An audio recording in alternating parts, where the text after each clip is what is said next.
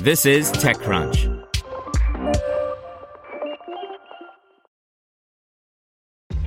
This episode is brought to you by ShipStation.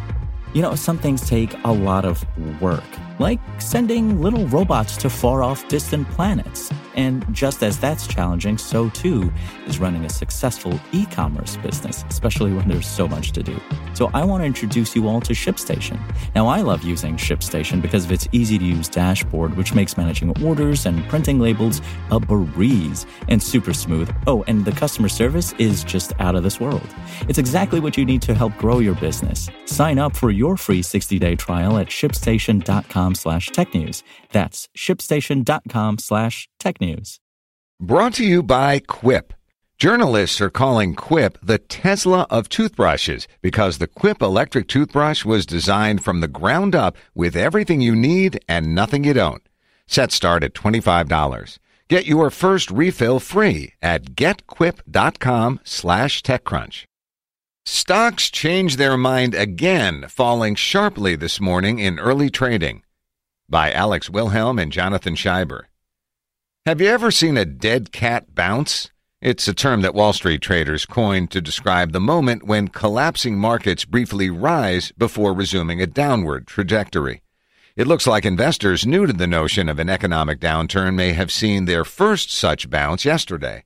The glacial domestic response to the spreading novel coronavirus in the U.S. and Europe, coupled with economic pressures on the domestic oil industry coming from Saudi Arabia and Russia, are fueling increasingly negative outlooks among global investors. Regular readers of TechCrunch's market mandated stocks coverage will note that we've been covering the public markets open and close lately because with the return of volatility, the markets have become active and therefore more influential in day to day news. When stocks only went up, it was boring. Now they do all sorts of crazy things, like kicking off the day like this.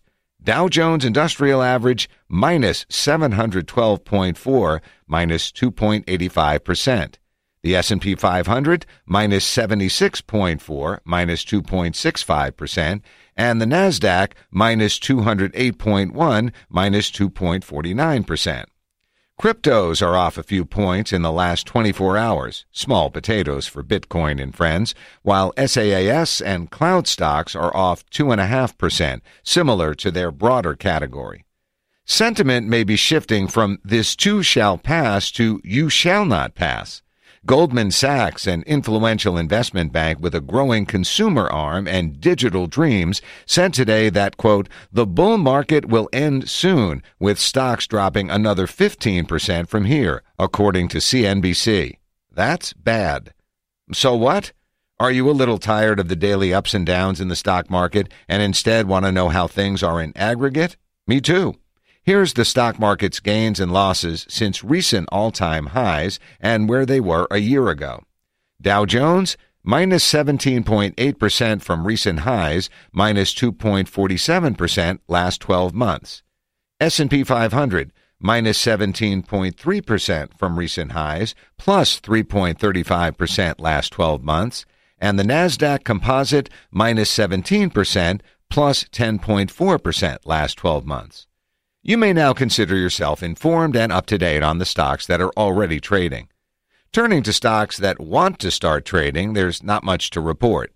A few SPACs are drawing attention in the valley, but there are no scheduled venture backed IPOs on the horizon. Sure, Procore and Accolade have filed, but they're hardly trying to get out while no one knows what anything is worth.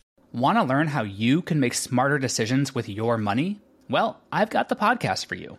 I'm Sean Pyles, and I host NerdWallet's Smart Money Podcast.